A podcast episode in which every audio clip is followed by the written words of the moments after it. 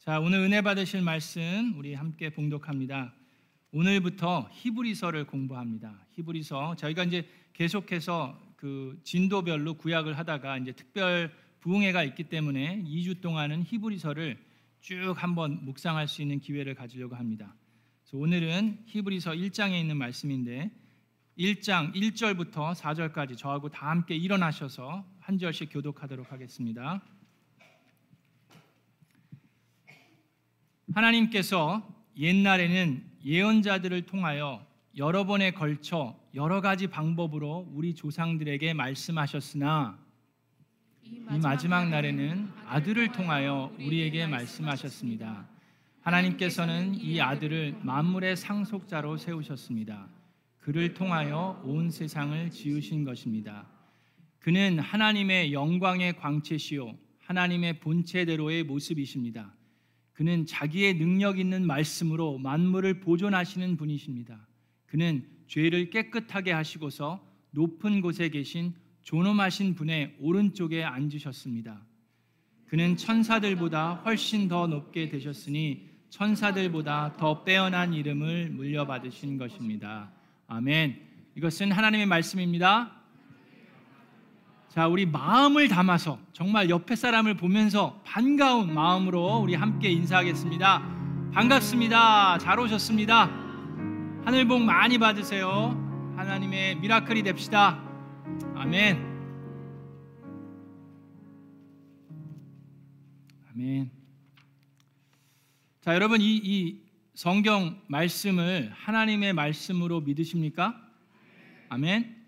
여러분 이 성경 말씀을 하나님의 말씀으로 믿지 않고 그냥 사람이 쓴 거라고 믿으시 생각하시면 그리스도인이 될 수가 없습니다. 아, 여러분들이 종교인은 돼서 종교 생활을 하실 수 있을지언정 예수님을 믿는 그리스도인이 될 수는 없습니다. 그리스도인이 되기 위해서는 이 성경 말씀을 하나님의 말씀으로 절대 진리로 믿으셔야 합니다. 이 성경 말씀이 몇, 이 성경책이 몇 권이죠? 이 한 책 안에 66권이 있죠. 자, 이 66권이 하나님의 영감으로 지어진 물론 인간의 저자를 통해서 지어주셨지만 하나님의 영감으로 쓰신 하나님의 말씀이라는 것을 우리가 알 수 있는 여러 가지들이 있습니다. 첫째는 이 성경책 66권이 1500년에서 1600년의 기간 동안 40여 명의 저자를 통해서 하나님께서 쓰셨는데 이 40여 명의 저자들은 뭐 다른 시대 사람들이기 때문에 서로를 몰라요. 그럼에도 불구하고 어떻게 하나님의 말씀이 하나도 떨어짐이 없이 예언대로 성취되어 가는 그 모습을 우리는 통해서 이것은 인간이 쓸 수 있는 것이 아니라 하나님의 영감으로 되었다는 것을 알 수 있습니다. 자, 뿐만 아, 뿐만 아니라 성경책은 이 스스로 하나님의 말씀임을 증거하고 하나, 선포하고 있습니다. 다른 책들은 이것이 하나님의 말씀이다라고 얘기하는 게 없어요. 또 하나는 역사상 이 성경 말씀을 통해서 사람들의 변화된 그 삶을 그 간증들을 보면서 이것이 살아있는 하나님의 말씀임을 알 수 있습니다. 자, 그런데 그런 거 다 제껴놓고 여러분 하나님께서 하나님의 말씀이 본인이 하신 거라는 것을 피조물들에게 증명해 주셔야 되는 이유가 없습니다. 여러분들에게 선물로 주신 이 하나님의 계시 이 말씀을 여러분들은 믿음으로 받으셔야만 합니다. 자, 그 믿음 위에 우리는 하나님의 은혜로 하나님의 자녀가 되고 그리스도인이 될 수 있는 특권을 얻게 되는 겁니다. 자, 그래서 앞으로 히브리서를 보게 되는데 이 히브리서는 정말로 중요한 책입니다. 물론 성경에 중요하지 않은 책이 없지만 이 히브리서가 중요한 이유는 바로 예수 그리스도가 누구인지를 알려주는 책이기 때문입니다. 자, 원래 이 히브리서의 제목은 책 제목은 히브리서가 아니었습니다. 원래의 제목은 히브리 사람들에게라는 제목이 있었습니다. 이 히브리서가 쓰여졌을 당시 히브리 사람들이 누굽니까? 이스라엘 백성, 유대인들이죠. 근데 유대인들에게는 세 부류의 사람들이 있었습니다. 자, 이걸 이해하는 것이 히브리서를 앞으로 묵상할 때 아주 큰 도움이 되기 때문에 여러분들이 잘 들으셔야 됩니다. 세 부류의 유대인들이 있었는데 첫 번째 유대인들은 유대인 크리스찬들이었습니다. 유대인이었지만 예수 그리스도를 본인의 구세주로 하나님의 아들로 독생자 아들로 믿고 크리스찬이 된 유대인 크리스찬들이 첫 번째 부류입니다. 두 번째 부류의 사람들은 유대인이면서 예수 그리스도를 지식으로만 아는 사람들입니다. 인정은 해요. 예수님이 기적을 행했다는 거 직접 본 사람도 있고 또 직접 본 사람들의 증언을 들은 사람도 있기 때문에 예수님이 정말 보통 분이 아니라는 걸 인정을 하지만 예수님을 본인의 구세주로 영접하지 않은 비그리스도인들이 있었습니다. 그게 이제 두 번째 부류고 세 번째 부류의 그 유대인들은 예수님을 거절한 사람들이에요. 예수님을 메시아로 인정하지 않고 그냥 전통 유대교만 믿고 있는 사람들이 있었습니다. 이런 세 부류의 유대인들에게 히브리인들에게 이 책이 쓰여졌습니다. 그래서 이 책을 계속 들여다보면 이 구약에 대한 내용들을 많이 인용합니다. 그래서 구약에 있는 예언의 말씀들을 많이 인용하면서 유대인들에게 호소하고 있습니다. 예수님이 누구인지를. 자, 여러분 우리가 크리스천으로서 많이 아, 얘기하는 게 뭡니까? 예수님을 믿어야 천당에 간다. 예수님을 믿어야 천국에 갈 수 있다. 그걸 강조하지 않습니까? 우리 남가주에 와서 제가 좀 놀란 것이 우리 한국 마트에 가면 항상 예수 천당 불신 지옥 뭐 그런 거 외치시는 분들이 있, 으시더라고요. 그래서 교회 안에도 보면 많은 분들이 아, 기독교인들은 맨날 예수 천당 예수 천당 외치는데 그럼 예수님 안 믿는 사람들. 뭐 교회 안에서도 그렇게 질문하시는 분들이 있는데 자 그러면 예수님이 오기 전에 예수님은 뭐 2000년 전에 왔다 그러는데 그럼 예수님이 오기 전에 뭐 여기 성경에 구약 시대도 있는데 그럼 구약 시대에 있던 사람들은 구원을 못 받습니까? 맨날 예수님 믿어야지 예수 천당이라고 그러는데 예수님 오기 전에 사람들은 그럼 구원을 못 받는 겁니까? 라고 질문하시는 분들이 있습니다.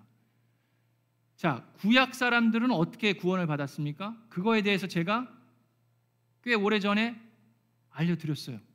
기억나시죠? 안 나셔도 됩니다. 네, 괜찮아요. 네, 저안 삐져요. 괜찮습니다. 그래서 오늘 또 알려드릴게요. 자, 여러분 잘 들으세요. 구약도 그렇고 신약도 그렇고 우리가 구원을 받을 수 있는 방법은 동일합니다. 자, 어떻게 구원을 받습니까? 믿음을 통해서 하나님의 은혜로 구원을 받습니다. 아멘.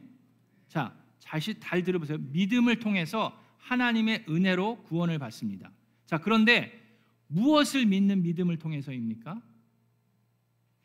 하나님의 말씀을 믿는 믿음을 통해서 은혜로 하나님의 은혜로 구원을 받는 겁니다. 그것은 구약이나 신약이나 어느 시대든 동일합니다. 그런데 신약에서는 그 하나님의 말씀이 예수 그리스도라고 얘기하십니다. 예수님이 바로 하나님의 말씀이라고 성경에서 기록하고 있는 거예요. 자, 히브리서도 동일한 말씀을 합니다. 1장 1절에 이렇게 얘기합니다. 하나님께서 옛날에는 예언자들을 통하여 여러 번에 걸쳐 여러 가지 방법으로 우리 조상들에게 말씀하셨으나 라고 얘기합니다. 여기 중요한 것들이 있어요. 중요한 것 두 가지를 알아야 합니다. 이 구절을 보면서 첫 번째는 예언자들 우리가 누굴 배웠습니까? 엘리사, 엘리야 배웠잖아요. 그런 예언자들 모세, 이사야, 뭐 다니엘 이런 예언자들을 통해서 옛날에는 하나님께서 우리에게 말씀해 주셨다라고 얘기를 합니다. 그런데 우리가 알아야 하는 것은 이 예언자들도 본인의 본인을 통해서 하나님께서 말씀하셨는데 그 계시에 대해서 하나님께서 우리에게 보여주시고 들려주신 그 말씀을 계시라고 합니다. 그 계시에 대해서 본인들도 완벽하게 다 이해하지 못했습니다. 그럼에도 불구하고 하나님께서 그들을 통해서 계시를 전해 주셨어요. 왜 그들이 다 이해하지 못했습니까? 그것은 마치 큰 퍼즐을 보는 거라고 생각하시면 됩니다. 여러분 중에 퍼즐 piece 맞추는 거 좋아하시는 분이 계실지 모르는데 한 만 piece 되는 퍼즐을 한번 생각해 보세요. 한쪽에는 천지 창조의 그림이 그려져 있습니다. 그걸 이제 열심히 맞춰 봐요. 그랬더니 천지 창조 그 그림이 나오고 거기에는 뱀이 한 마리 있는데 그 아담의 그 이 발목을 물려고 하고 아담이 그 머리를 부수려고 하는 장면이 있습니다. 그 한 장면만 봐도 그거를 다 이해하기가 어려운데 이 전체를 아직 보지도 못했기 때문에 전체를 다 이해할 수가 없습니다. 또 한쪽 코너는 뭐예요? 노아의 홍수가 그려져 있습니다. 많은 동물들이 다 한쪽을 향해서 가고 있어요. 그리고 거기 보니까는 무지개가 이렇게 그려져 있고 그것을 이해하는 것조차도 힘든데 그 전체를 다 이해할 수가 없습니다. 한쪽에는 뭐 다니엘의 그 우상 형상이 있을 수도 있어요. 머리는 금으로 됐고 다리는 진흙으로 된 그 우상 형상을 다 이해하기가 어렵습니다. 또 다른 한쪽에는 또 다른 그림이 그려질 수 있어요. 예수님의 십자가 그려질 수도 있는데 그러기 때문에 사람들이 이것을 보면서 전체적인 하나님의 계시를 다 이해할 수가 없습니다. 하나님의 계시는 점진적으로 우리들에게 알려지고 우리들이 이해할 수 있습니다. 하나님께서 보여주시는 만큼 우리가 알 수 있어요. 그러는 가운데 예수 그리스도께서 오심으로 인해서 구약에 있었던 예언들을 철회하시는 것이 아니라 성취하시고 완전하게 이루신다라고 말씀하십니다. 그래서 예수 그리스도를 통해서 우리는 큰 픽처를 볼 수 있어요. 그래서 오늘날 우리가 이해하는 것이 예전의 예언자들과 그 유대인들이 이해했던 것보다 훨씬 더 많이 이해할 수 있습니다. 믿으십니까? 자, 또 한 가지 우리가 중요한 걸 알아야 합니다. 이 1절을 보면서 우리가 알아야 하는 것이 있는데 그것은 하나님의 계시는 자, 다시 한번 제가 읽어 볼게요. 하나님께서 누가요? 하나님께서는 옛날에 예언자들을 통해서 여러 번에 걸쳐 여러 가지 방법으로 우리 조상들에게 뭘 하셨다고요? 말씀하셨다. 누가 누구에게 말씀했습니까? 하나님이 우리에게 말씀하셨어요. 여러분 하나님의 계시는 하나님께서 우리에게 보여주실 때 우리가 알 수 있습니다. 자 그런데 인간의 노력으로 하나님을 알 수 없습니다. 인간의 노력으로 신을 알아가려고 하는 것이 종교입니다. 그것이 종교와 크리스천리티와의 큰 차이점이에요. 우리 그리스도인들은 하나님께서 우리에게 알려주시는 계시를 통해서 우리의 믿음이 기초를 닦게 됩니다. 그런데 종교는 인간의 노력으로 신을 알아가려고 합니다. 그런데 인간의 노력으로는 신을 알 수가 없기 때문에 인간이 원하는 신을 만들어 갑니다.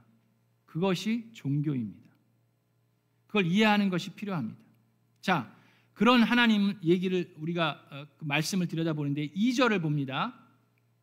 2절에 보니까 이 마지막 날에는 아들을 시켜서 우리에게 말씀하셨습니다. 자, 마지막 날이 언제입니까? 마지막 날 그러면은 우리는 생각하기를 그 어, 영화 같은 데 나오는 뭐 하나님의 심판의 날 그 뭐 제 7년 동안 대환란이 있고 그런 거를 우리가 생각하는데 그것은 심판의 날입니다. 자, 마지막 날은 여기서 얘기하는 마지막 날이 언제입니까? 인류 역사의 전체적인 그 역사를 봤을 때 마지막 날은 예수 그리스도께서 우리의 구원을 위해서 이 땅에 오셔서 십자가를 지시고 부활하시고 난 후에 예수님의 재림의 날, 그 심판의 날이 오기 전까지 그 기간을 마지막 날이라고 합니다. 자, 그러면 질문이 있습니다. 오늘 2022년이죠. 오늘을 살고 있는 저와 여러분, 이 오늘은 마지막 날입니까? 마지막 날이 아닙니까? 마지막 날입니다. 자, 근데 이 마지막 날에는 하나님께서 어떻게 하셨다고요? 아들을 시켜서 우리에게 말씀하셨습니다. 자, 마지막 날에 하나님께서는 아들과 다른 예언자들을 통해서 우리에게 말씀하셨습니다라고 써 있습니까? 아니에요. 잘 보세요. 마지막 날에는 아들을 통해서 아들을 시켜서 우리에게 말씀하셨습니다. 이 또한 되게 중요한 아주 중요한 포인트입니다. 이 얘기는 뭐냐 하면요. 여러분 다른 데를 보면 어, 요셉 스미스라고 아십니까? 어, 요셉 그 스미스라고 그 여호와의 증인들이 얘기하는 예언자가 있습니다. 그 사람이 하나님으로부터 예언을 받아가지고 예수님처럼 중요한 분인데 자 그런 분도 있고 또 모하메드 아시죠? 모하메드도 들어보셨을 거고 석가모니도 들어보셨을 텐데 저는 그분들이 무엇을 들었고 무엇을 보았고 무엇을 얘기했는지 잘은 모릅니다. 그냥 대충 아는 정도고 그런데 저에게 그것이 그렇게 중요하지 않습니다. 저는 예를 들면 석가모니 같은 분도 좋은 말을 하셨으리라고 생각합니다. 좋은 말을 하셨을 것 같아요. 그러니까 많은 사람들이 따르고 존경하리라고 생각을 합니다. 자, 석가모니가 또 다른 그런 사람들이 좋은 것을 보고 듣고 이야기하셨을 수도 있습니다. 그런데 그 말들은 하나님께서 주신 말씀이 아닙니다. 성경에 보니까 마지막 날에 하나님께서는 누구를 통하여 아들을 통하여 말씀하셨습니다라고 얘기합니다. 그래서 예수 그리스도가 하나님의 말씀이라고 요한복음 1장에서 얘기하고 있는 겁니다. 그것이 여러분 크리스천티와 다른 종교와 다른 점입니다. 그걸 확실하게 아시는 게 필요합니다. 이 히브리서는 계속해서 그것을 강조하고 있습니다. 로마서 11장 36절에 만물이 그에게서 나왔고 그로 말미암아 있고 그를 위하여 있습니다. 그에게 영광이 세세히 있기를 바랍니다. 자, 3절을 보겠습니다. 히브리서 1장 3절을 보면 아들은 하나님의 영광의 광채이시요. 그 3절을 계속해서 화면에 띄워 주세요. 하나님의 본체대로의 모습이십니다. 그는 자기의 능력 있는 말씀으로 만물을 보존하시는 분이십니다. 그는 죄를 깨끗하게 하시고서 높은 곳에 계신 존엄하신 분의 오른쪽에 앉으셨습니다라고 얘기해요. 하나님의 영광의 광채라고 예수님께서 얘기하시는데 여러분 우리는 빛을 통해서 사물의 본체를 확인할 수 있습니다. 지금 이 시간도 만약에 우리가 불을 다 끄고 창문에 빛이 못 들어오게 다 막으면 깜깜한 상태에서 여러분들이 저를 볼 수도 없고 저도 여러분을 볼 수가 없습니다. 빛을 통해서 우리는 실체를 확인할 수 있습니다. 아멘. 자, 마찬가지로 하나님의 아들이 하나님의 영광의 광채라고 그랬습니다. 아들을 통해서만 우리는 하나님의 실체를 깨달을 수 있습니다. 우리가 하나님을 직접 볼 수가 없습니다. 직접 봤다가 우리는 죽어요. 여러분 태양을 한번 생각해 보세요. 하나님이 창조하신 태양도 우리가 직접 볼 수가 없고 가까이 갔다가는 우리는 다 타 죽습니다. 하나님의 영광 가운데 우리가 갈 수가 없는데 예수 그리스도를 통해서 그의 빛이 그의 하나님의 영광의 광채를 통해서 우리는 그 실체를 볼 수 있는 겁니다. 하나님의 본체대로의 모습이십니다. 예수 그리스도가 하나님의 본질을 그대로 갖고 계시다는 얘기입니다. 그는 자기의 능력 있는 말씀으로 만물을 보존하시는 분이십니다. 말씀으로 창조하신 하나님께서 그 말씀으로 온 천지 만물을 보존하고 계신데 그 말씀이 바로 예수님이라는 말입니다. 그는 죄를 깨끗하게 하시고서 히브리서에 보면 피 흘림이 없이면 죄 사함이 없다라고 그랬습니다. 예수 그리스도께서 저와 여러분의 죄를 위해서 피를 흘리심으로 보혈의 공로로 우리의 죄를 사하여 주셨습니다. 우리는 너무나도 죄인이기 때문에 우리 스스로의 피를 통해서 우리의 죄값을 치를 수가 없어요. 우리의 죄값을 다 치를 수 있는 그 유일한 사람은 오직 하나님 한 분이십니다. 근데 하나님은 죽으실 수 없기 때문에 영원하신 분이기 때문에 인간의 몸으로 오신 분이 예수 그리스도고 그분의 보혈의 공로로 저와 여러분의 죄가 한 번에 모든 죄가 다 깨끗함을 받았다고 하나님께서 말씀하시는 겁니다. 그리고 그분은 높은 곳에 계신 존엄하신 분의 오른쪽에 앉으셔서 지금도 저와 여러분을 위해서 하나님께 간증하고 하나님께 간구하고 계신 분이라고 말씀하고 있습니다. 로마서 8장 34절에 그리스도 예수는 죽으셨지만 오히려 살아나셔서 하나님의 오른쪽에 계시며 우리를 위하여 대신 간구하여 주십니다. 여러분 그리스도를 믿는 사람들도 죄를 짓습니까? 안 짓습니까? 여러분 오늘 죄 지으셨어요? 안 지으셨어요? 미국 법에 따라서는 죄를 안 지으셨을지언정 하나님의 완벽한 법으로 보면 우리는 다 죄인입니다. 자, 그런데 그런 죄인이면 우리는 징벌을 받아야 합니다. 하나님은 공의로우신 분이기 때문에 죄를 그냥 무시하실 수 없습니다. 그래서 하나님께서 지금도 이 자리에 앉아 계신 저와 여러분을 보면서 어, 저 죄인은 벌을 받아야 되겠구나 안타까움으로 하시는데 그럴 때 예수님께서 바로 하나님께 맞습니다. 저 사람은 죄인입니다. 징벌을 받아야 정의가 이루어집니다. 그런데 하나님 저 사람의 죄값을 제가 십자가에서 치루었습니다. 라고 예수님께서 저와 여러분을 위해서 지금도 하나님 앞에 간구하고 계신 겁니다. 여러분, 오늘 설교 말씀은 짧습니다. 오늘 이제 결론이에요. 다 됐어요. 여러분, 예수님을 잘 모르면서 교회를 다닐 수 있습니다. 한 달, 두 달이 아니라 1년, 10년, 20년도 교회를 다닐 수 있습니다. 왜 그렇습니까? 그것은 하나님께서 예수님께서 본인에 대해서 얘기하신 이 말씀을 통해서 예수님을 알고 믿는 것이 아니라 그냥 나의 생각대로 내 마음대로 예수님을 상상해 가면서 교회를 다니기 때문입니다. 성경을 한 번도 안 읽으시면서 교회 다니신 분들이 있습니까? 없습니까? 있어요. 자, 여러분 중요한 거 알려드립니다. 그런 분들은 그리스도인이 아니라 종교인입니다. 여러분, 교회 안에도 종교인들이 많이 있습니다. 그런데 종교인들은 구원을 받을 수 없습니다.